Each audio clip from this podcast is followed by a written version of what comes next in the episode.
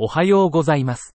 放射線科の画像診断の新着論文の AI 要約をポッドキャストでお届けします。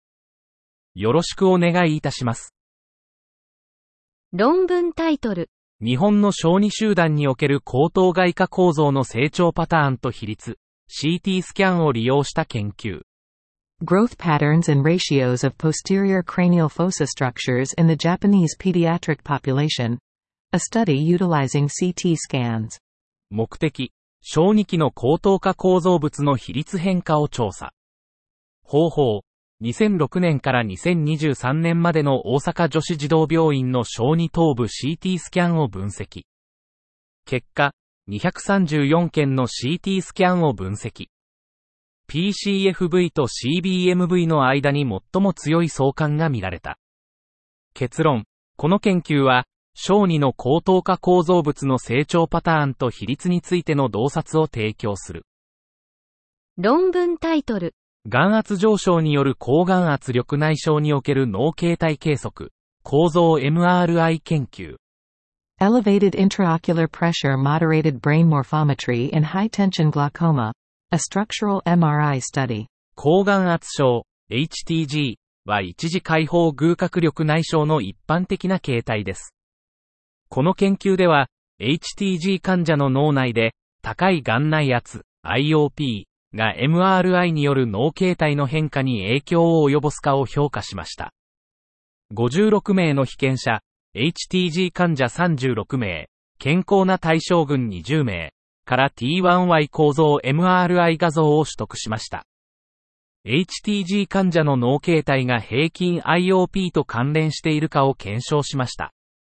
HTG 群では、皮質の厚さが左側の前頭葉、左側の三角部、右側の前中心階、左側の後ろ中心階、左側の上側頭階で平均 IOP と負の相関を示しました。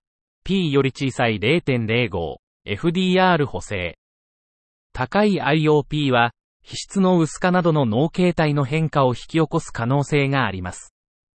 IOP と脳形態の関係は、HTG 患者にとっての IOP 調整の重要性を強調しています。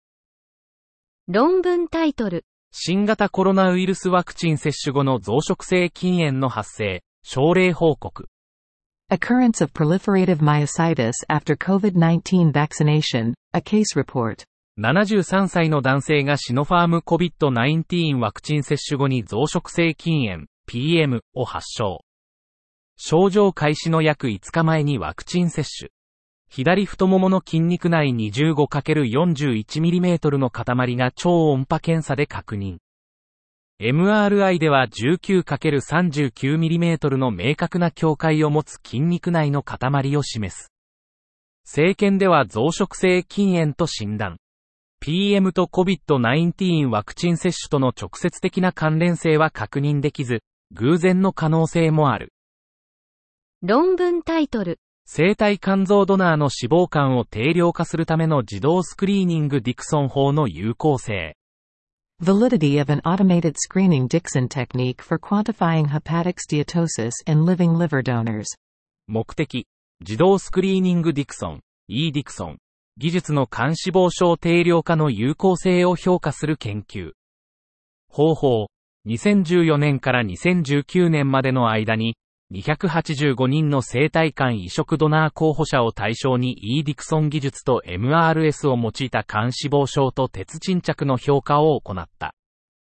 結果、E ディクソン技術の肝脂肪症診断の感度、得意度、陽性予測値、陰性予測値はそれぞれ94%、70%、64%、96%だった。死亡測定において E ディクソン技術と MRS は強い相関を示した。R イコール0.92、P より小さい0.001。結論、E ディクソン技術は肝脂肪症のスクリーニングに信頼性があるが、肝鉄沈着の検出には不正確かもしれない。論文タイトル、欧州神経放射線学会、エスナ European Society of Neuroradiology, ESNR. アブストラクトが提供されていませんでした。以上で本日の論文紹介を終わります。お聞きいただき、ありがとうございました。